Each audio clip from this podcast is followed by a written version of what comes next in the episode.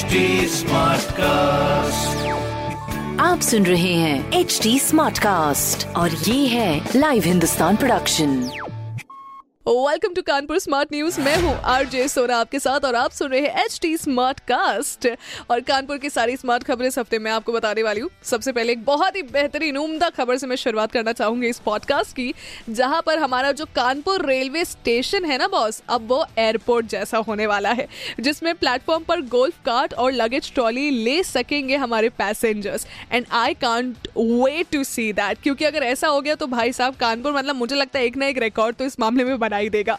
दूसरी सबसे बेहतरीन खबर यह है कि C S J M U के एनुअल एग्जामिनेशन में ग्रुप चीटिंग पकड़ने के बाद अब एग्ज़ाम सेंटर्स में ऑब्जर्वर्स के साथ टेक्निकल एक्सपर्ट्स भी रखेंगे नज़र। ये बेहतरीन खबर स्टूडेंट्स के लिए नहीं, लेकिन हाँ ऑफकोर्स टीचर्स और उनके पेरेंट्स के लिए ज़रूर होगी। क्योंकि देखो, क्या होता है ना यार चीटिंग करने से आप वो एग्ज़ाम तो हो सकता है पास कर ले जाओ।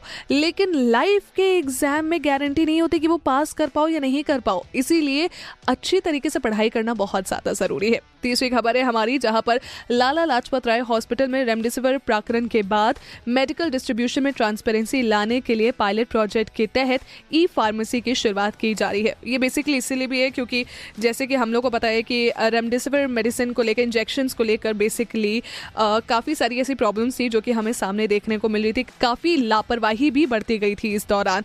तो बस चीज़ों को थोड़ा सा ट्रांसपेरेंट रखने के लिए ये कदम उठाया जा रहा है। ई फार्मेसी की शुरुआत की जा रही है। वेल well, ऐसी बहुत सारी और स्मार्ट खबरें हैं जो कि आप जानने के लिए पढ़िए हिंदुस्तान अखबार। साथ ही साथ कोई सवाल हो तो ज़रूर पूछिए on Facebook Instagram and Twitter हमारा हैंडल है at the rate H T smart cast और मैं हूँ आरजे सोना आपके साथ। आप सुन रहे हैं एच डी स्मार्ट कास्ट और ये था live Hindustan production smart Smartcast.